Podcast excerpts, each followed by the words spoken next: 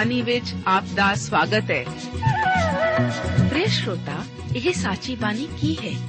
ਇਹ ਸਾਚੀ ਬਾਣੀ ਕਿਹਦੀ ਹੈ? ਹੋਰ ਇਹ ਸਾਨੂੰ ਕਿੱਥੇ ਮਿਲੂਗੀ? ਸ਼ਰੋਤਾ, ਇਹ ਸਾਚੀ ਬਾਣੀ ਦਾ ਸਾਡੇ ਜੀਵਨ 'ਚ ਕੀ ਲਾਭ ਹੈ?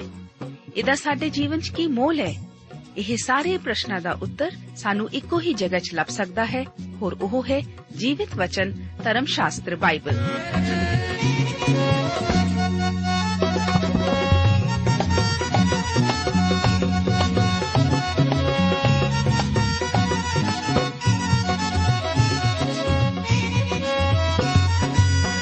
ਧਰਮ ਸ਼ਾਸਤਰ ਬਾਈਬਲ।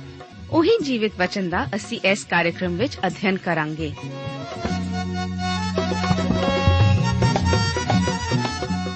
ਤੇ ਹੁਣ ਪਵਿੱਤਰ ਸ਼ਾਸਤਰ ਬਾਈਬਲ ਦਾ ਅਧਿਐਨ ਸ਼ੁਰੂ ਕਰਨ ਤੋਂ ਪਹਿਲਾਂ, ਆਈਏ ਅਸੀਂ ਆਪਣੇ ਮਨਾਂ ਨੂੰ ਤਿਆਰ ਕਰੀਏ ਇਸ ਭਜਨ ਦੁਆਰਾ।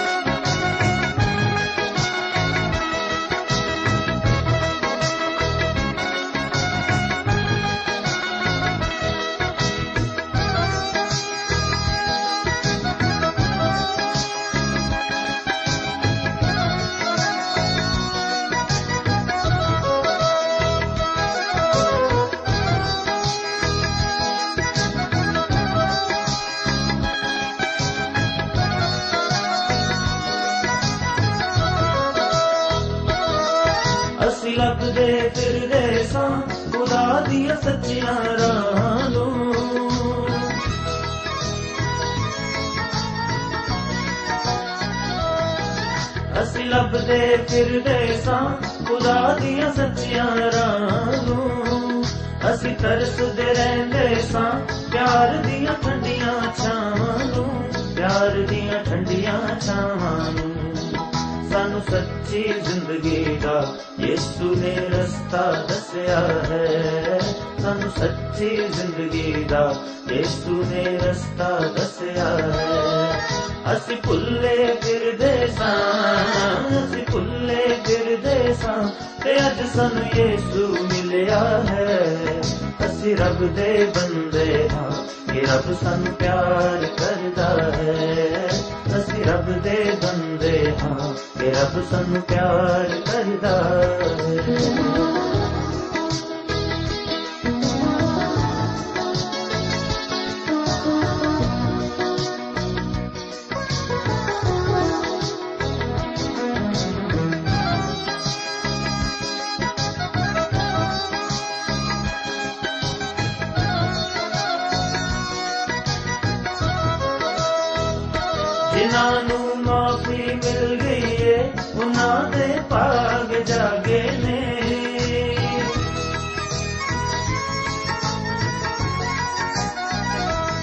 ਜਿਨ੍ਹਾਂ ਨੂੰ ਮਾਫੀ ਮਿਲ ਗਈ ਏ। ਉਹਨਾਂ ਦੇ ਭਾਗ ਜਾਗੇ ਨੇ ਅੱਖਾਂ ਵਿੱਚ ਖੁਸ਼ੀਆਂ ਵਸੀਆਂ ਨੇ। ਦਿਲਾਂ ਵਿੱਚ ਚਾਨਣ ਹੋ ਗਏ ਨੇ। ਦਿਲਾਂ ਵਿੱਚ ਚਾਨਣ ਹੋ ਗਏ ਨੇ ਦੇਖੋ ਜੀ ਰੱਬ ਦਾ ਪਿਆਰ ਜਿਹੜਾ ਸਭ ਤੋਂ ਵੱਖਰਾ ਹੈ। ਦੇਖੋ ਦੇਖੋ ਜੀ ਰੱਬ ਦਾ ਪਿਆਰ ਜਿਹੜਾ ਸਭ ਤੋਂ ਵੱਖਰਾ ਹੈ। ਅਸੀਂ ਭੁੱਲੇ ਫਿਰਦੇ ਸਾਂ, ਅਸੀਂ ਭੁੱਲੇ ਫਿਰਦੇ ਸਾਂ ਤੇ ਅੱਜ ਸਾਨੂੰ ਯੇਸੂ ਮਿਲਿਆ ਹੈ।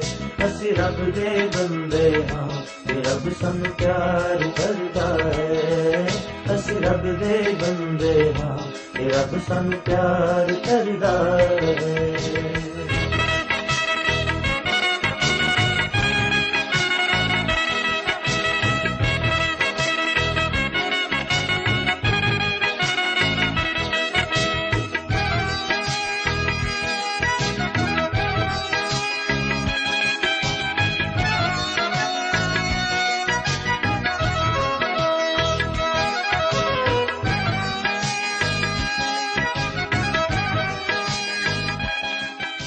ਬਾਈਬਲ ਬਾਣੀ ਦੇ ਵਚਨ ਹਨ ਕਿ ਕਿਸੇ ਨੇ ਪਰਮੇਸ਼ਵਰ ਨੂੰ ਕਦੇ ਨਹੀਂ ਵੇਖਿਆ।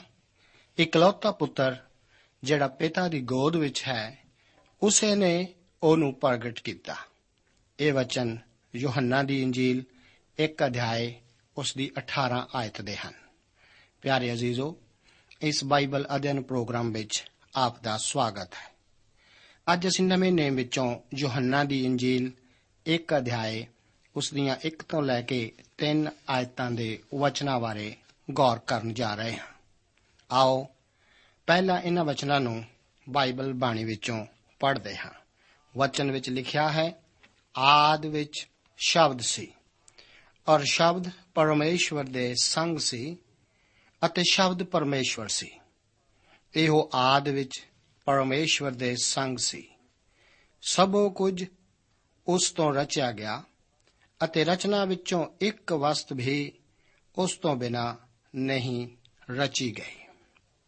ਪਹਿਲੀ ਆਇਤ ਦੇ ਵਚਨ ਹਨ, ਆਦ ਵਿੱਚ ਸ਼ਬਦ ਸੀ ਅਤੇ ਸ਼ਬਦ ਪਰਮੇਸ਼ਵਰ ਦੇ ਸੰਗ ਸੀ ਅਤੇ ਸ਼ਬਦ ਪਰਮੇਸ਼ਵਰ ਸੀ।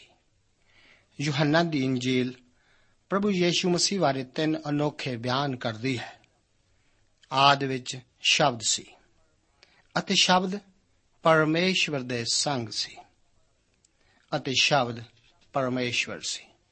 ਸ਼ਬਦ ਪ੍ਰਭੂ ਯੀਸ਼ੂ ਦਾ ਬਹੁਤ ਉੱਚਾ ਅਤੇ ਮਹਾਨ ਨਾਂ ਹੈ, ਜੋ ਕਿ ਪ੍ਰਭੂ ਯੀਸ਼ੂ ਜੀ ਨੂੰ ਇਸ ਅੰਜੀਲ ਵਿੱਚ ਦਿੱਤਾ ਗਿਆ ਹੈ। ਇਸ ਦਾ ਸਹੀ ਸਹੀ ਅਨੁਮਾਨ ਲਗਾਉਣਾ ਆਸਾਨ ਨਹੀਂ ਹੈ।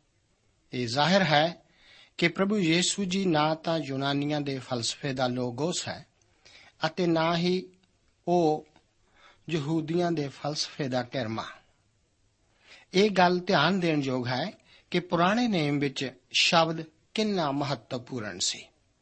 ਇਹ ਗੱਲ ਧਿਆਨ ਦੇਣ ਯੋਗ ਹੈ ਕਿ ਯਹੋਵਾ ਦਾ ਨਾਮ ਕਦੇ ਵੀ ਮੂੰਹੋਂ ਨਹੀਂ ਸੀ ਬੋਲਿਆ ਜਾਂਦਾ। ਇਹ ਇੰਨਾ ਪਵਿੱਤਰ ਸ਼ਬਦ ਸੀ ਕਿ ਇਸ ਦਾ ਕਦੇ ਵੀ ਪ੍ਰਯੋਗ ਨਹੀਂ ਸੀ ਕੀਤਾ ਗਿਆ। ਇਹ ਉਹ ਹੈ ਜਿਹੜਾ ਸ਼ਬਦ ਹੈ ਅਤੇ ਜਿਸ ਵਿੱਚ ਸਭ ਕੁਝ ਹੈ, ਜਿਸ ਦੇ ਬਾਰੇ ਪੁਰਾਣੇ ਨੇਮ ਵਿੱਚ ਦੱਸਿਆ ਗਿਆ ਹੈ ਉਸ ਨੂੰ ਹੁਣ ਇਸ ਤਰ੍ਹਾਂ ਦਰਸਾਇਆ ਗਿਆ ਹੈ। ਆਦ ਵਿੱਚ ਸ਼ਬਦ ਸੀ। ਇਹ ਸ਼ਬਦ ਬਾਈਬਲ ਦੇ ਮੂਲ ਸ਼ਬਦ ਬਾਰੇ ਦੱਸਦਾ ਹੈ। ਆਦ ਵਿੱਚ ਪਰਮੇਸ਼ਵਰ ਨੇ ਆਕਾਸ਼ ਅਤੇ ਧਰਤੀ ਨੂੰ ਉਤਪਤ ਕੀਤਾ। ਉਸ ਆਦ ਦੀ ਤਾਰੀਖ ਦੱਸੀ ਜਾ ਸਕਦੀ ਹੈ। ਪਰ ਇਹ ਵਿਸ਼ਵਾਸ ਮੈਂ ਨਹੀਂ ਕਰਦਾ ਕਿ ਕੋਈ ਠੀਕ ਠਾਕ ਤਾਰੀਖ ਦੱਸ ਸਕੇ। ਇਹ ਕਹਿਣਾ ਮੂਰਖਤਾ ਦੀ ਗੱਲ ਹੈ ਕਿ ਇਹ 4004 ਈਸਵੀ ਪੂਰਵ ਦੀ ਗੱਲ ਹੈ। ਮੇਰੇ ਪਿਆਰੇ ਦੋਇਜ਼ੋ ਆਪ ਇਸ ਗੱਲ ਦਾ ਧਿਆਨ ਰੱਖੋ ਕਿ ਅਸੀਂ ਅਬਦੀ ਪਰਮੇਸ਼ਵਰ ਦੀ ਗੱਲ ਕਰ ਰਹੇ ਹਾਂ। ਜਦੋਂ ਤੁਸੀਂ ਕਿਸੇ ਸ਼ੁਰੂਆਤ ਦੀ ਗੱਲ ਕਰੋ, ਤਾਂ ਉਹ ਪਹਿਲਾਂ ਹੀ ਉੱਥੇ ਹੈ। ਯੋਹੰਨਾ ਠੀਕ ਇਸੇ ਤਰ੍ਹਾਂ ਹੀ ਆਖਦਾ ਹੈ ਕਿ ਆਦ ਵਿੱਚ ਸ਼ਬਦ ਸੀ। ਪਿਆਰੇ ਅਜ਼ੀਜ਼ੋ ਇਸ ਗੱਲ ਦਾ ਪੂਰੀ ਤਰ੍ਹਾਂ ਧਿਆਨ ਰੱਖੋ ਕਿ ਇਹ ਅਜਿਹਾ ਸ਼ਬਦ ਨਹੀਂ ਜਿਹੜਾ ਸੀ ਅਤੇ ਹੁਣ ਹੈ ਨਹੀਂ ਜਾਂ ਅੱਗੇ ਨਹੀਂ ਹੋਵੇਗਾ। ਇਸ ਦਾ ਅਰਥ ਹੈ ਲਗਾਤਾਰ ਸੀ, ਹੈ ਅਤੇ ਹੋਵੇਗਾ। ਇਸ ਦਾ ਅਰਥ ਹੈ ਆਦ ਵਿੱਚ ਸ਼ਬਦ ਸੀ। ਕਿਹੜੇ ਆਦ ਵਿੱਚ? ਉਸ ਆਦ ਵਿੱਚ ਜਿੱਥੋਂ ਤੱਕ ਤੁਸੀਂ ਪਿੱਛੇ ਨਹੀਂ ਜਾ ਸਕਦੇ ਹੋ। ਬਾਈਬਲ ਬਾਣੀ ਦੱਸਦੀ ਹੈ ਕਿ ਆਦ ਵਿੱਚ ਪਰਮੇਸ਼ਵਰ ਨੇ ਆਕਾਸ਼ ਅਤੇ ਧਰਤੀ ਨੂੰ ਉਤਪਤ ਕੀਤਾ। ਇਹ ਵਚਨ ਬਾਈਬਲ ਬਾਣੀ ਦੀ ਪਹਿਲੀ ਪੁਸਤਕ ਉਤਪਤ ਇੱਕ ਅਧਿਆਇ ਉਸ ਦੀ ਇੱਕ ਆਇਤ ਦੇ ਹਨ। ਕੀ ਪਰਮੇਸ਼ਰ ਉੱਥੋਂ ਸ਼ੁਰੂ ਹੁੰਦਾ ਹੈ? ਨਹੀਂ। ਤੁਸੀਂ ਪਿੱਛੇ ਜਾਂਦੇ ਜਾਓ, ਅਰਬਾਂ ਅਤੇ ਖਰਬਾਂ ਵਰੇ, ਪਰ ਜ਼ਰਾ ਰੁਕੋ। ਉਤਪਤੀ ਤੋਂ ਪਹਿਲਾਂ, ਉਹ ਪਹਿਲਾਂ ਹੀ ਉੱਥੇ ਸੀ। ਉਹ ਅਨੰਤ ਕਾਲ ਤੋਂ ਸਾਨੂੰ ਮਿਲਣ ਲਈ ਆਉਂਦਾ ਹੈ। ਉਹ ਇੱਥੋਂ ਆਦ ਵਿੱਚ ਸ਼ਬਦ ਸੀ ਤੋਂ ਸ਼ੁਰੂ ਨਹੀਂ ਹੋਇਆ, ਪਰ ਉਹ ਪਹਿਲਾਂ ਤੋਂ ਹੀ ਉੱਥੇ ਸੀ। ਹਾਂ, ਸਾਡੇ ਵਿੱਚੋਂ ਕਈ ਇਹ ਕਹਿ ਸਕਦੇ ਹਨ ਕਿ ਕਿਤੇ ਨਾ ਕਿਤੇ ਤਾਂ ਸ਼ੁਰੂਆਤ ਹੋਈ ਹੀ ਹੋਵੇਗੀ। ਆਪ ਦੀ ਗੱਲ ਠੀਕ ਹੈ। ਜਿੱਥੋਂ ਵੀ ਤੁਸੀਂ ਸ਼ੁਰੂ ਕਰੋ, ਉਹ ਤੁਹਾਨੂੰ ਮਿਲਣ ਲਈ ਪਹਿਲਾਂ ਤੋਂ ਹੀ ਉੱਥੇ ਮੌਜੂਦ ਹੈ। ਉਹ ਪਹਿਲਾਂ ਹੀ ਭੂਤਕਾਲ ਤੋਂ ਹੈ। ਆਦ ਵਿੱਚ ਸ਼ਬਦ ਸੀ। ਇੱਥੇ ਕੋਈ ਵੀ ਇਹੋ ਜਿਹਾ ਮਨੁੱਖ ਨਹੀਂ ਜੋ ਇਸ ਨੂੰ ਸਮਝ ਸਕੇ ਜਾਂ ਇਸ ਨੂੰ ਕਿਸੇ ਤਾਰੀਖ ਨਾਲ ਜੋੜ ਸਕੇ। ਇਹ ਪਹਿਲਾ ਅਨੋਖਾ ਬਿਆਨ ਹੈ ਜਿਹੜਾ ਸਾਡੀਆਂ ਸੋਚਾਂ ਨੂੰ ਚੱਕਰ ਵਿੱਚ ਪਾ ਦਿੰਦਾ ਹੈ। ਦੂਸਰਾ ਅਨੋਖਾ ਬਿਆਨ ਇਹ ਹੈ ਕਿ ਸ਼ਬਦ ਪਰਮੇਸ਼ਵਰ ਦੇ ਸੰਗ ਸੀ। ਇਹ ਇਸ ਗੱਲ ਨੂੰ ਸਾਫ਼ ਜ਼ਾਹਿਰ ਕਰਦਾ ਹੈ ਕਿ ਉਹ ਪਰਮੇਸ਼ਵਰ ਪਿਤਾ ਤੋਂ ਅਲੱਗ ਹੈ, ਕਿਉਂਕਿ ਉਹ ਪਰਮੇਸ਼ਵਰ ਦੇ ਨਾਲ ਹੈ। ਪਰ ਕੋਈ ਇਹ ਕਹਿ ਸਕਦਾ ਹੈ ਕਿ ਜੇ ਉਹ ਪਰਮੇਸ਼ਵਰ ਦੇ ਨਾਲ ਹੈ, ਤਾਂ ਉਹ ਪਰਮੇਸ਼ਵਰ ਨਹੀਂ ਹੈ। ਤੀਸਰਾ ਬਿਆਨ ਇਸ ਗੱਲ ਉੱਤੇ ਸਿੱਧੇ ਤੌਰ ਤੇ ਚਾਨਣ ਪਾਉਂਦਾ ਹੈ ਕਿ ਸ਼ਬਦ ਪਰਮੇਸ਼ਵਰ ਸੀ। ਇਹ ਸਾਫ਼ ਅਤੇ ਬਹੁਤ ਜ਼ੋਰਦਾਰ ਬਿਆਨ ਹੈ ਕਿ ਪ੍ਰਭੂ ਯੀਸੂ ਹੀ ਪਰਮੇਸ਼ਵਰ ਹੈ। ਯੂਨਾਨੀ ਭਾਸ਼ਾ ਵਿੱਚ ਇਸ ਤੋਂ ਵੀ ਜ਼ਿਆਦਾ ਸਾਫ਼ ਅਤੇ ਮਜ਼ਬੂਤ ਬਿਆਨ ਮਿਲਦਾ ਹੈ। ਕਿਉਂਕਿ ਯੂਨਾਨੀ ਭਾਸ਼ਾ ਵਿੱਚ ਮਹੱਤਵਪੂਰਨ ਸ਼ਬਦ ਵਾਕ ਦੇ ਸ਼ੁਰੂ ਵਿੱਚ ਲਿਖਿਆ ਹੈ ਅਤੇ ਇਹ ਇਸ ਤਰ੍ਹਾਂ ਪੜ੍ਹਿਆ ਜਾਂਦਾ ਹੈ ਕਿ ਪਰਮੇਸ਼ਵਰ ਸ਼ਬਦ ਸੀ। ਇਹ ਬਹੁਤ ਸਾਫ਼ ਅਤੇ ਜ਼ੋਰਦਾਰ ਹੈ ਅਤੇ ਆਪ ਇਸ ਤੋਂ ਹੋਰ ਜ਼ਿਆਦਾ ਜ਼ੋਰਦਾਰ ਨਹੀਂ ਲੱਭ ਸਕਦੇ। ਪਿਆਰੇ ਅਜ਼ੀਜ਼ੋ, ਕੀ ਆਪ ਪ੍ਰਭੂ ਯੀਸ਼ੂ ਮਸੀਹ ਦੀ ਈਸ਼ਵਰਤਾਈ ਤੋਂ ਆਜ਼ਾਦ ਹੋਣਾ ਚਾਹੁੰਦੇ ਹੋ? ਨਹੀਂ। ਆਪ ਅਜਿਹਾ ਨਹੀਂ ਕਰ ਸਕਦੇ। ਯੋਹੰਨਾ ਦੀ ਅੰਜੀਲ ਦੇ ਪਹਿਲੇ ਤਿੰਨ ਵਾਕ ਸਾਰੀਆਂ ਗੱਲਾਂ ਨੂੰ ਪਿਛਾਹਾਂ ਸੁੱਟ ਦਿੰਦੇ ਹਨ। ਆਦ ਵਿੱਚ ਸ਼ਬਦ ਸੀ ਅਤੇ ਸ਼ਬਦ ਪਰਮੇਸ਼ਵਰ ਦੇ ਸੰਗ ਸੀ ਅਤੇ ਸ਼ਬਦ ਪਰਮੇਸ਼ਵਰ ਸੀ। ਪਿਆਰੇ ਅਜ਼ੀਜ਼ੋ, ਆਓ 14ਵੀਂ ਆਇਤ ਦੇ ਤਿੰਨਾਂ ਬਿਆਨਾਂ ਬਾਰੇ ਗੌਰ ਕਰੀਏ। ਅਤੇ ਸ਼ਬਦ ਦੇਹਧਾਰੀ ਹੋਇਆ। ਅਤੇ ਕਿਰਪਾ ਅਤੇ ਸਚਾਈ ਨਾਲ ਭਰਪੂਰ ਹੋ ਕੇ ਸਾਡੇ ਵਿੱਚ ਵਾਸ ਕੀਤਾ ਅਤੇ ਅਸਾਂ ਉਸ ਦਾ ਤੇਜ, ਪਿਤਾ ਦੇ ਇਕਲੌਤੇ ਦੇ ਤੇਜ ਵਰਗਾ ਡਿਠਾ ਅਤੇ ਸ਼ਬਦ ਦੇਹਧਾਰੀ ਹੋਇਆ। ਇਹ ਪਹਿਲਾ ਬਿਆਨ ਹੈ। ਤੀਸ, ਦੂਸਰਾ, ਅਤੇ ਕਿਰਪਾ ਅਤੇ ਸਚਾਈ ਨਾਲ ਭਰਪੂਰ ਹੋ ਕੇ ਸਾਡੇ ਵਿੱਚ ਵਾਸ ਕੀਤਾ। ਤੀਸਰਾ, ਅਤੇ ਅਸਾਂ ਉਸ ਦਾ ਤੇਜ, ਪਿਤਾ ਦੇ ਇਕਲੌਤੇ ਦੇ ਤੇਜ ਵਰਗਾ ਡਿਠਾ ਯੂਨਾਨੀ ਦਾਰਸ਼ਨਿਕ ਪਹਿਲੀ ਆਇਤ ਵਿੱਚ ਤਾਂ ਸਾਡੇ ਨਾਲ ਖੜਾ ਹੋ ਸਕਦਾ ਹੈ, ਪਰ 14ਵੀਂ ਆਇਤ ਵਿੱਚ ਨਹੀਂ। ਉਹ ਕਦੇ ਵੀ ਇਸ ਗੱਲ ਨੂੰ ਨਹੀਂ ਮੰਨ ਸਕਦਾ ਕਿ ਸ਼ਬਦ ਦੇਹਧਾਰੀ ਹੋਇਆ। ਯੂਨਾਨੀ ਭਾਸ਼ਾ ਸਾਨੂੰ ਠੀਕ-ਠੀਕ ਅਰਥ ਦੱਸਦੀ ਹੈ ਅਤੇ ਹੋਰ ਵੀ ਜ਼ਿਆਦਾ ਅੱਛੀ ਤਰ੍ਹਾਂ ਇਸ ਨੂੰ ਸਮਝਣ ਵਿੱਚ ਸਾਡੀ ਮਦਦ ਕਰਦੀ ਹੈ। ਲਿਖਿਆ ਹੈ ਕਿ ਸ਼ਬਦ ਦੇਹ ਦੇ ਰੂਪ ਵਿੱਚ ਜੰਮਿਆ। ਇੱਕ ਘੜੀ ਲਈ ਇਸ ਉੱਤੇ ਵਿਚਾਰ ਕਰੋ। ਇੱਥੇ ਪ੍ਰਾਚੀਨ ਸਮੇਂ ਦਾ ਅਵਧੀ ਪਰਮੇਸ਼ਵਰ ਆਉਂਦਾ ਹੈ, ਜਿਹੜਾ ਬੈਤਨੀਆ ਵਿੱਚ ਵੀ ਆਇਆ, ਜਿਸ ਨੇ ਇੱਕ ਔਰਤ ਨੂੰ ਰਵਾ ਦਿੱਤਾ। ਇਸ ਗੱਲ ਬਾਰੇ ਧਿਆਨ ਦਿਓ ਕਿ ਯੋਹੰਨਾ ਦੀ ਅੰਜੀਲ ਉਸ ਦੇ ਬੈਤਨੀਆ ਵਿੱਚ ਜੰਮਣ ਦਾ ਜ਼ਿਕਰ ਨਹੀਂ ਕਰਦੀ ਹੈ। ਕੀ ਆਪ ਜਾਣਦੇ ਹੋ ਕਿ ਅਜਿਹਾ ਕਿਉਂ ਹੈ? ਉਹ ਉਸ ਦੇ ਬਾਰੇ ਲਿਖ ਰਿਹਾ ਹੈ, ਜਿਹੜਾ ਕਿ ਬੈਤਨੀਆ ਲਈ ਬਹੁਤ ਵੱਡਾ ਸੀ। ਅਵਦੀ ਸ਼ਬਦ ਦੇ ਧਾਰੀ ਹੋਇਆ। ਅਤੇ ਸ਼ਬਦ ਨੇ ਸਾਡੇ ਵਿੱਚ ਵਾਸ ਕੀਤਾ। ਇਹ 14ਵੀਂ ਆਇਤ ਦਾ ਦੂਸਰਾ ਬਿਆਨ ਹੈ। ਵਾਸ ਯੂਨਾਨੀ ਭਾਸ਼ਾ ਦੇ ਸਕੇਨੂ ਸ਼ਬਦ ਤੋਂ ਲਿਆ ਗਿਆ ਹੈ, ਜਿਸ ਦਾ ਅਰਥ ਹੈ ਉਸ ਨੇ ਆਪਣਾ ਤੰਬੂ ਸਾਡੇ ਵਿੱਚ ਲਗਾਇਆ। ਸਾਡੇ ਮਨੁੱਖੀ ਸਰੀਰ ਇੱਕ ਤਰ੍ਹਾਂ ਦੇ ਤੰਬੂ ਹੀ ਹਨ, ਜਿਨ੍ਹਾਂ ਵਿੱਚ ਅਸੀਂ ਰਹਿੰਦੇ ਹਾਂ। ਪੌਲਸ ਰਸੂਲ ਕੋਰਿੰਥੀਆਂ ਦੀ ਦੂਸਰੀ ਪੱਤਰੀ ਦੇ 5 ਅਧਿਆਏ ਦੀ ਪਹਿਲੀ ਆਇਤ ਵਿੱਚ ਠੀਕ ਇਸੇ ਵੱਲ ਇਸ਼ਾਰਾ ਕਰਦਿਆਂ ਆਖਦਾ ਹੈ ਕਿ ਅਸੀਂ ਜਾਣਦੇ ਹਾਂ ਜੇ ਸਾਡਾ ਤੰਬੂ ਜਿਹਾ ਘਰ ਜਿਹੜਾ ਧਰਤੀ ਤੇ ਹੈ ਟਹਿ ਪਵੇ ਤਾਂ। ਇਹ ਤੰਬੂ ਜਿਸ ਵਿੱਚ ਅਸੀਂ ਰਹਿੰਦੇ ਹਾਂ, ਇੱਕ ਰਾਤ ਜਾਂ ਘੜੀ ਵਿੱਚ ਸਮਾਪਤ ਹੋ ਸਕਦਾ ਹੈ। ਕਿਉਂਕਿ ਮੈਂ ਅਤੇ ਆਪ, ਅਸੀਂ ਸਾਡੇ ਇਸ ਛੋਟੇ ਜਿਹੇ ਤੰਬੂ ਵਿੱਚ ਰਹਿੰਦੇ ਹਾਂ। ਅਬਦੀ ਪਰਮੇਸ਼ਵਰ ਦੇ ਧਾਰੀ ਹੋਇਆ ਅਤੇ ਆਪਣਾ ਤੰਬੂ ਸਾਡੇ ਵਿੱਚ ਲਾਇਆ। ਕਿੰਨਾ ਅਨੋਖਾ ਹੈ ਯੋਹੰਨਾ ਦਾ ਦੂਸਰਾ ਬਿਆਨ। ਪਿਆਰੇ ਅਜ਼ੀਜ਼ੋ, ਆਓ ਉਸ ਦੇ ਤੀਜੇ ਬਿਆਨ ਬਾਰੇ ਗੌਰ ਕਰੀਏ। ਲਿਖਿਆ ਹੈ ਕਿ ਅਸਾਂ ਉਸ ਦਾ ਤੇਜ, ਪਿਤਾ ਦੇ ਇਕਲੌਤੇ ਦੇ ਤੇਜ ਵਰਗਾ ਡਿੱਠਾ। ਹੁਣ ਯੋਹੰਨਾ ਕੁਝ ਹੋਰ ਕਹਿ ਰਿਹਾ ਹੈ। ਇੱਥੇ ਮੇਰੇ ਅੰਦਰ ਆਪ ਜਿਹਾ ਸਵਾਲ ਉੱਠਦਾ ਹੈ। ਜੇ ਉਹ ਦੇਹਧਾਰੀ ਹੋਇਆ ਤਾਂ ਉਸਨੇ ਆਪਣੇ ਆਪ ਨੂੰ ਸੀਮਤ ਕਰ ਲਿਆ।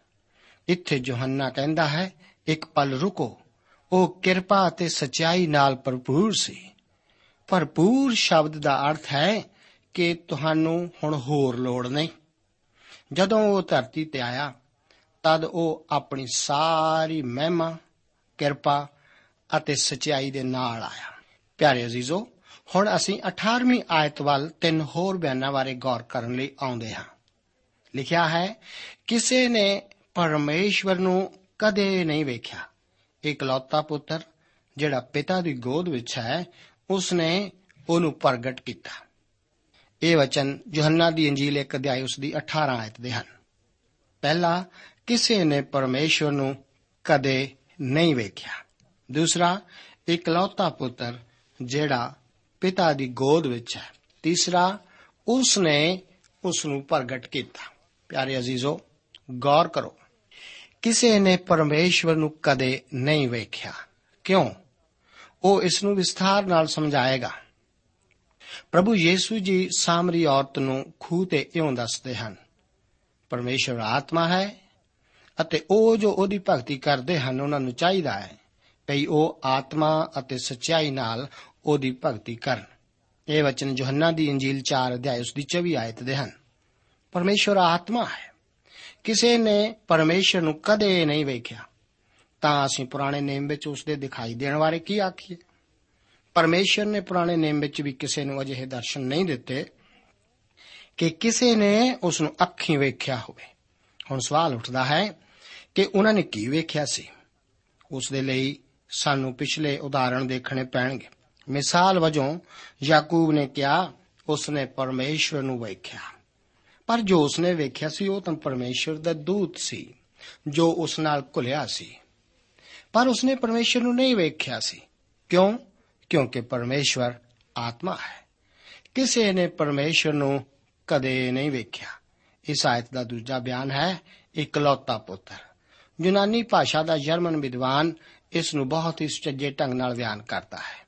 ਉਸ ਨੇ ਇਸ ਨੂੰ ਇਸ ਢੰਗ ਨਾਲ ਬਿਆਨ ਕੀਤਾ ਹੈ ਕਿ ਇਹ ਸਿਰਫ ਇਕਲੌਤਾ ਪੁੱਤਰ ਹੀ ਨਹੀਂ ਇਕਲੌਤਾ ਪਰਮੇਸ਼ਵਰ ਹੈ।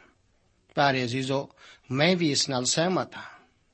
ਜਿਹੜਾ ਪਿਤਾ ਦੀ ਗੋਦ ਵਿੱਚ ਹੈ, ਇਹ ਇੱਕ ਬਹੁਤ ਵੱਡੀ ਗੱਲ ਹੈ। ਉਹ ਪਰਮੇਸ਼ਵਰ ਦੇ ਸਿਰ ਵਿੱਚੋਂ ਪਰਮੇਸ਼ਵਰ ਦੀ ਬੁੱਧ ਦੱਸਣ ਨਹੀਂ ਆਇਆ। ਨਾ ਹੀ ਉਹ ਪਰਮੇਸ਼ਵਰ ਦੇ ਪੈਰਾਂ ਵਿੱਚੋਂ ਆ ਕੇ ਮਨੁੱਖਾਂ ਦਾ ਸੇਵਕ ਬਣਨ ਲਈ ਆਇਆ। ਉਹ ਪਰਮੇਸ਼ਵਰ ਦਾ ਸੇਵਕ ਸੀ ਅਤੇ ਜਦੋਂ ਉਸਨੇ ਪਰਮੇਸ਼ਵਰ ਦੀ ਸੇਵਾ ਕੀਤੀ, ਉਸਨੇ ਮਨੁੱਖਾਂ ਦੀ ਸੇਵਾ ਕੀਤੀ। ਉਹ ਪੈਰਾਂ ਵਿੱਚੋਂ ਨਹੀਂ ਆਇਆ, ਉਹ ਸਿਰ ਵਿੱਚੋਂ ਨਹੀਂ ਆਇਆ, ਉਹ ਪਰਮੇਸ਼ਵਰ ਦੀ ਗੋਦ ਵਿੱਚੋਂ ਆਇਆ, ਉਹ ਪਰਮੇਸ਼ਵਰ ਦੇ ਦਿਲ ਨੂੰ ਦਿਖਾਉਣ ਲਈ ਆਇਆ। ਉਹ ਇਕਲੌਤਾ ਪੁੱਤਰ ਸੀ, ਜਿਹੜਾ ਪਿਤਾ ਦੀ ਗੋਦ ਵਿੱਚ ਹੈ। ਪਿਆਰੇ ਅਜ਼ੀਜ਼ੋ, ਯੋਹੰਨਾ ਦਾ ਤੀਸਰਾ ਬਿਆਨ 18 ਆਇਤ ਨੂੰ ਪੂਰਾ ਕਰਦਾ ਹੈ। ਉਸਨੇ ਉਹਨੂੰ ਪ੍ਰਗਟ ਕੀਤਾ।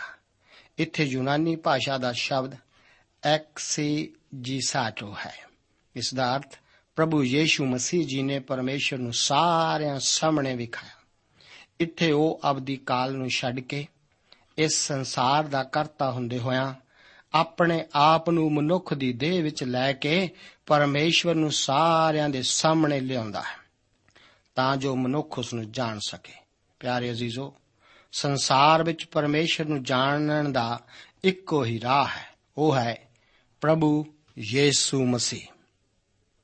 ਪ੍ਰਭੂ ਯੀਸ਼ੂ ਮਸੀਹ ਜੀ ਪਰਮੇਸ਼ਰ ਨੂੰ ਦਰਸਾਉਣ ਲਈ ਆਏ ਕਿਉਂਕਿ ਉਹ ਪਰਮੇਸ਼ਵਰ ਹੈ ਪਿਆਰੇ ਦੋਸਤੋ ਅਜੇ ਵੀ ਇਹਨਾਂ ਬਿਆਨਾਂ ਵਿੱਚ ਕੁਝ ਹੈ ਜਿਸ ਵਿੱਚ ਅਸੀਂ ਅਜੇ ਨਹੀਂ ਗਏ ਆਓ ਪਹਿਲੀ ਆਇਤ ਨੂੰ 14ਵੀਂ ਅਤੇ 18ਵੀਂ ਆਇਤ ਦੇ ਵੱਖ-ਵੱਖ ਹਿੱਸਿਆਂ ਨਾਲ ਜੋੜੀਏ ਅਤੇ ਵੇਖੀਏ ਕਿ ਕੀ ਅਰਥ ਨਿਕਲਦੇ ਹਨ ਆਦ ਵਿੱਚ ਸ਼ਬਦ ਸੀ ਦੂਸਰਾ ਸ਼ਬਦ ਦੇ ਧਾਰੀ ਹੋਇਆ ਕਿਸੇ ਨੇ ਪਰਮੇਸ਼ਰ ਨੂੰ ਕਦੇ ਨਹੀਂ ਵੇਖਿਆ ਤੁਸੀਂ ਪਰਮੇਸ਼ਰ ਨੂੰ ਨਹੀਂ ਵੇਖ ਸਕਦੇ ਪਰਮੇਸ਼ਰ ਆਤਮਾ ਹੈ ਉਸ ਨੂੰ ਦੇਹਧਾਰੀ ਬਣਨਾ ਪਵੇਗਾ।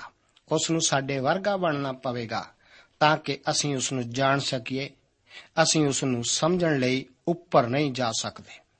ਉਸੇ ਨੇ ਸਾਡੇ ਕੋਲ ਜਿੱਥੇ ਅਸੀਂ ਹਾਂ, ਪਰਮੇਸ਼ਵਰ ਨੂੰ ਲੈ ਕੇ ਆਉਣਾ ਹੈ।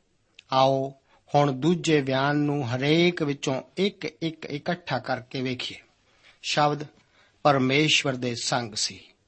ਉਸ ਨੇ ਕਿਰਪਾ ਅਤੇ ਸਚਾਈ ਨਾਲ ਭਰਪੂਰ ਹੋ ਕੇ ਸਾਡੇ ਵਿੱਚ ਵਾਸ ਕੀਤਾ। ਇਕਲੌਤਾ ਪੁੱਤਰ ਜਿਹੜਾ ਪਿਤਾ ਦੀ ਗੋਦ ਵਿੱਚ ਹੈ। ਇਸ ਗੱਲ ਉੱਤੇ ਵਿਚਾਰ ਕਰੋ ਕਿ ਦੂਤ ਉਸ ਦੇ ਅੱਗੇ ਝੁਕੇ। ਉਹ ਪਰਮੇਸ਼ਵਰ ਦੇ ਨਾਲ ਸੀ ਅਤੇ ਪਰਮੇਸ਼ਵਰ ਦੇ ਸਮਾਨ ਸੀ। ਪੌਲਸ ਰਸੂਲ ਉਸ ਦੇ ਵਿਸ਼ੇ 'ਚ ਕਹਿੰਦਾ ਹੈ, ਪਰਮੇਸ਼ਵਰ ਦੇ ਤੁੱਲ ਹੋਣਾ ਉਸ ਨੇ ਕਬਜ਼ੇ ਰੱਖਣ ਦੀ ਚੀਜ਼ ਨਾ ਜਾਣਿਆ। ਉਹ ਪਰਮੇਸ਼ਵਰ ਦੇ ਬਰਾਬਰ ਹੋਣ ਲਈ ਕਿਸੇ ਸਕੂਲ ਵਿੱਚ ਨਹੀਂ ਸੀ ਗਿਆ। ਨਾ ਹੀ ਉਸ ਨੇ ਲੰਬੇ ਸਮੇਂ ਲਈ ਕੁਝ ਕੰਮ ਕੀਤਾ। ਇਹ ਕੋਈ ਮਾਨਤਾ ਨਹੀਂ ਸੀ ਜੋ ਕਿ ਉਸ ਨੇ ਪ੍ਰਾਪਤ ਕੀਤੀ। ਉਸ ਨੇ ਪਰਮੇਸ਼ਰ ਬਣਨ ਲਈ ਕੋਈ ਕੋਸ਼ਿਸ਼ ਨਹੀਂ ਸੀ ਕੀਤੀ। ਉਹ ਪਰਮੇਸ਼ਵਰ ਹੈ ਸੀ। ਜਦੋਂ ਉਹ ਧਰਤੀ ਉੱਤੇ ਆਇਆ, ਤਦ ਉਸ ਨੇ ਪਿਤਾ ਨੂੰ ਨਹੀਂ ਸੀ ਕਿਹਾ ਕਿ ਜਿਬਰਾਇਲ ਉੱਤੇ ਧਿਆਨ ਰੱਖੀ, ਉਹ ਮੇਰੀ ਥਾਂ ਲੈਣੀ ਚਾਹੁੰਦਾ ਸੀ। ਜਦੋਂ ਮੈਂ ਇੱਥੋਂ ਚੱਲਿਆ ਜਾਵਾਂ ਉਸ ਦਾ ਧਿਆਨ ਰੱਖੀ। ਉਸ ਨੂੰ ਅਜਿਹਾ ਕਰਨ ਲਈ ਕੋਈ ਲੋੜ ਨਹੀਂ ਸੀ, ਕਿਉਂਕਿ ਕੋਈ ਵੀ ਉਸ ਦੀ ਥਾਂ ਨਹੀਂ ਸੀ ਲੈ ਸਕਦਾ। ਉਹ ਪਰਮੇਸ਼ਵਰ ਸੀ। ਉਹ ਹੁਣ ਬੈਤਲਹਿਮ ਵਿੱਚ ਆਉਂਦਾ ਹੈ। ਥੋੜੇ ਜਿਹੇ ਚਰਵਾਹੇ ਹਨ, ਬਹੁਤੇ ਨਹੀਂ, ਉਹ ਨਾਸਰਤ ਨੂੰ ਜਾਂਦਾ ਹੈ। 30 ਸਾਲ ਉੱਥੇ ਬਿਤਾਉਂਦਾ ਹੈ। ਮਹਾਨ ਪਰਮੇਸ਼ਵਰ ਆਪਣੀ ਮਹਾਨਤਾ ਨੂੰ ਛੱਡ ਕੇ ਹੇਠਾਂ ਆਉਂਦਾ ਹੈ ਅਤੇ ਨਾਸਰਤ ਨੂੰ ਜਾ ਰਿਹਾ ਹੈ, ਤਰਖਾਣ ਦਾ ਕੰਮ ਕਰਨ ਲਈ। ਕਿਉਂ? ਪਿਆਰੇ ਅਜ਼ੀਜ਼ੋ, ਇਸ ਲਈ ਤਾਂ ਜੋ ਤੁਸੀਂ ਪਰਮੇਸ਼ਰ ਨੂੰ ਜਾਣ ਸਕੋ। ਇਸੇ ਦੇ ਰਾਹੀਂ ਤੁਸੀਂ ਉਸ ਨੂੰ ਜਾਣ ਸਕਦੇ ਹੋ। ਇਕਲੌਤਾ ਪੁੱਤਰ ਜਿਹੜਾ ਪਿਤਾ ਦੀ ਗੋਦ ਵਿੱਚ ਹੈ, ਉਹ ਹੀ ਸਾਨੂੰ ਪਿਤਾ ਅਰਥਾਤ ਪਰਮੇਸ਼ਰ ਆਪਣੇ ਰਾਹੀਂ ਦਰਸਾਉਂਦਾ ਹੈ। ਪਿਆਰੇ ਅਜ਼ੀਜ਼ੋ, ਆਓ ਹੁਣ ਅਸੀਂ ਤੀਸਰੇ ਬਿਆਨ ਨੂੰ ਹਰ ਹਿੱਸੇ ਵਿੱਚੋਂ ਵੇਖੀਏ। ਅਤੇ ਸ਼ਬਦ ਪਰਮੇਸ਼ਵਰ ਸੀ ਅਤੇ ਅਸਾਂ ਉਸ ਦਾ ਤੇਜ ਪਿਤਾ ਦੇ ਤੇਜ ਵਰਗਾ ਡੇਠਾ, ਉਸੇ ਨੇ ਉਹਨੂੰ ਪ੍ਰਗਟ ਕੀਤਾ। ਜਦੋਂ ਉਹ ਇੱਥੇ ਧਰਤੀ ਉੱਤੇ ਸਾਡੇ ਵਰਗਾ ਬਣ ਕੇ ਆਇਆ, ਉਹ ਉਦੋਂ ਵੀ ਪਰਮੇਸ਼ਵਰ ਸੀ। ਪੂਰੀ ਸਚਾਈ ਅਤੇ ਕਿਰਪਾ ਨਾਲ ਅਤੇ ਉਸੇ ਨੇ ਉਸ ਨੂੰ ਪ੍ਰਗਟ ਕੀਤਾ। ਇੱਕ ਉਹ ਹੀ ਹੈ ਜਿਹੜਾ ਉਸ ਨੂੰ ਸਾਡੇ ਸਾਹਮਣੇ ਉਸ ਦੇ ਬਾਰੇ ਦੱਸ ਸਕਦਾ ਹੈ। ਪਿਆਰੇ ਦੋਸਤੋ ਮੈਂ ਤੁਹਾਨੂੰ ਕੁਝ ਹੋਰ ਦੱਸਣਾ ਚਾਹੁੰਦਾ ਹਾਂ। ਇਸ ਸਾਰੇ ਬ੍ਰਹਿਮੰਡ ਨੂੰ ਤੁਸੀਂ ਕਿਵੇਂ ਵੰਡੋਗੇ? ਮੈਨੂੰ ਇੱਕ ਸਾਇੰਸਦਾਨ ਨਾਲ ਜਿਹੜਾ ਤਾਪਮਾਨ ਬਾਰੇ ਗਿਆਨ ਰੱਖਦਾ ਸੀ, ਬੈਠਣ ਦਾ ਮੌਕਾ ਮਿਲਿਆ। ਜਦੋਂ ਅਸੀਂ ਖਾਣਾ ਖਾ ਰਹੇ ਸੀ ਤਾਂ ਉਸਨੇ ਕਿਹਾ ਕਿ ਕੀ ਤੁਸੀਂ ਜਾਣਦੇ ਹੋ ਕਿ ਇਹ ਸਾਰਾ ਸੰਸਾਰ ਮਾਤਰ ਤਿੰਨ ਗੱਲਾਂ ਦਾ, ਤਿੰਨ ਚੀਜ਼ਾਂ ਦਾ ਬਣਿਆ ਹੋਇਆ ਹੈ। ਮੈਨੂੰ ਵਿਸ਼ਵਾਸ ਹੈ ਕਿ ਪਰਮੇਸ਼ਰ ਨੇ ਹਰੇਕ ਉੱਤੇ ਆਪਣੀਆਂ ਉਂਗਲੀਆਂ ਦੀ ਛਾਪ ਛੱਡੀ ਹੋਈ ਹੈ। ਹਰ ਪਾਸੇ ਤਿੰਨ ਤੱਤ ਨਜ਼ਰ ਆਉਂਦੇ ਹਨ। ਉਸ ਤੋਂ ਬਾਅਦ ਉਸਨੇ ਜੋ ਕਿਹਾ, ਉਸ ਦੀ ਵਿਆਖਿਆ ਕੀਤੀ। ਸਾਰਾ ਬ੍ਰਹਿਮੰਡ ਸਮੇਂ ਸਥਾਨ ਅਤੇ ਮਾਦੇ ਵਿੱਚ ਵੰਡਿਆ ਹੋਇਆ ਹੈ। ਕੀ ਤੁਸੀਂ ਚੌਥੇ ਬਾਰੇ ਸੋਚ ਸਕਦੇ ਹੋ? ਜਿਵੇਂ ਕਿ ਅਸੀਂ ਜਾਣਦੇ ਹਾਂ, ਸਮਾਂ, ਸਥਾਨ ਅਤੇ ਮਾਦਾ ਇਸ ਬਾਰੇ, ਇਸ ਸਾਰੇ ਬ੍ਰਹਿਮੰਡ ਦੀ ਹਰ ਚੀਜ਼ ਦਾ ਸੋਮਾ ਹੈ। ਇਸ ਤੋਂ ਬਾਅਦ ਸਮਾਂ ਤਿੰਨ ਹਿੱਸਿਆਂ ਵਿੱਚ ਵੰਡਿਆ ਜਾ ਸਕਦਾ ਹੈ। ਭਾਵ, ਭੂਤਕਾਲ, ਵਰਤਮਾਨ ਕਾਲ ਅਤੇ ਭਵਿੱਖ ਕਾਲ ਕੀ ਤੁਸੀਂ ਚੌਥੇ ਬਾਰੇ ਸੋਚ ਸਕਦੇ ਹੋ? ਅਤੇ ਸਥਾਨ ਦੇ ਬਾਰੇ ਕੀ ਵਿਚਾਰ ਹੈ? ਲੰਬਾਈ, ਚੌੜਾਈ ਅਤੇ ਉਚਾਈ, ਕੀ ਤੁਸੀਂ ਇਸ ਤੋਂ ਇਲਾਵਾ ਹੋਰ ਦਿਸ਼ਾ ਦੱਸ ਸਕਦੇ ਹੋ? ਅਤੇ ਮਾਦੇ ਵਿੱਚ ਵੀ ਤਿੰਨ ਹਨ, ਤਾਕਤ, ਹਰਕਤ ਅਤੇ ਆਕਾਰ। ਇਹਨਾਂ ਤਿੰਨਾਂ ਦੇ ਤਿੰਨ ਹਿੱਸੇ ਹਨ, ਜਿਸ ਬ੍ਰਹਿਮੰਡ ਵਿੱਚ ਅਸੀਂ ਰਹਿੰਦੇ ਹਾਂ। ਇਹ ਤਿੰਨਾਂ ਦਾ ਹੀ ਯੋਗ ਹੈ। ਹੁਣ ਵੇਖੋ, ਇਸ ਤਰੀਕੇ ਨਾਲ ਮਸੀਹ ਦੇ ਦੇਹਧਾਰੀ ਹੋਣ ਨੂੰ ਕਿਵੇਂ ਦਰਸਾਇਆ ਗਿਆ। ਸਮਾਂ, ਆਦ ਵਿੱਚ ਸ਼ਬਦ ਸੀ ਔਰ ਸ਼ਬਦ ਪਰਮੇਸ਼ਵਰ ਦੇ ਸੰਗ ਸੀ, ਥਾਂ। ਅਤੇ ਸ਼ਬਦ ਦੇਹਧਾਰੀ ਹੋਇਆ। ਦੇਹ ਵਿੱਚ ਆਇਆ ਦਾ ਅਰਥ ਹੈ ਥੱਲੇ ਧਰਤੀ ਉੱਤੇ ਆਇਆ। ਕਿੱਥੇ ਬੈਤਲਹਿਮ ਵਿੱਚ ਇੱਕ ਛੋਟੀ ਜਿਹੀ ਥਾਂ, ਜਦੋਂ ਕਿ ਇਹ ਸਾਰੀ ਧਰਤੀ ਉਸ ਦੇ ਲਈ ਕਾਫੀ ਛੋਟੀ ਥਾਂ ਸੀ। ਲੇਕਿਨ ਉਹ ਬੈਤਲਹਿਮ ਛੋਟੀ ਜਿਹੀ ਥਾਂ ਤੇ ਆਇਆ ਅਤੇ ਉਸ ਨੇ ਆਪਣਾ ਤੰਬੂ ਸਾਡੇ ਵਿੱਚ ਲਾਇਆ। ਅਸੀਂ ਉਸ ਦੀ ਮਹਿਮਾ, ਕਿਰਪਾ ਤੇ ਸਚਾਈ ਨਾਲ ਵੇਖੀ। ਮਾਦਾ, ਕਿਸੇ ਨੇ ਪਰਮੇਸ਼ਰ ਨੂੰ ਕਦੇ ਨਹੀਂ ਵੇਖਿਆ। ਇਕਲੌਤਾ ਪੁੱਤਰ ਜਿਹੜਾ ਪਿਤਾ ਦੀ ਗੋਦ ਵਿੱਚ ਹੈ, ਉਸੇ ਨੇ ਉਹਨੂੰ ਪ੍ਰਗਟ ਕੀਤਾ। ਕਿਉਂਕਿ ਉਹ ਮਾਦਾ ਬਣਿਆ। ਉਸ ਨੇ ਆਪਣੇ ਉੱਤੇ ਮਨੁੱਖੀ ਸੁਭਾਅ ਨੂੰ ਪਾ ਲਿਆ।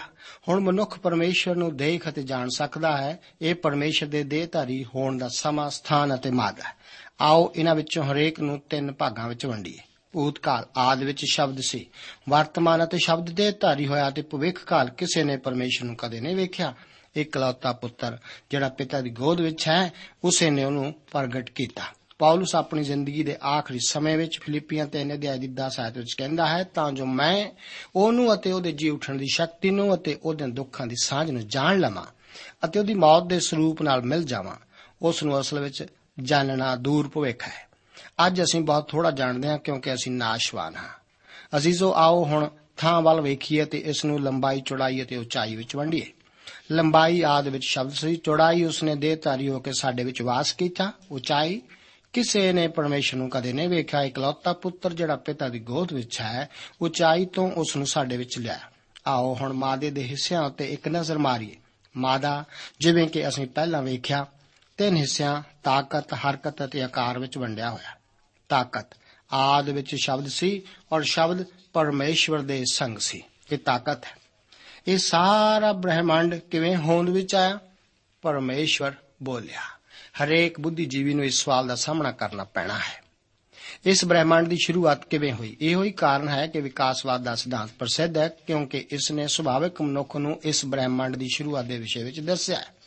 ਜੇਕਰ ਤੁਸੀਂ ਸਮਝਦੇ ਹੋ ਤਾਂ ਇਸ ਨੂੰ ਇਸ ਦੀ ਵਿਆਖਿਆ ਜ਼ਰੂਰ ਕਰਨੀ ਚਾਹੀਦੀ ਹੈ। ਇਹ ਕਿੱਥੋਂ ਆਇਆ?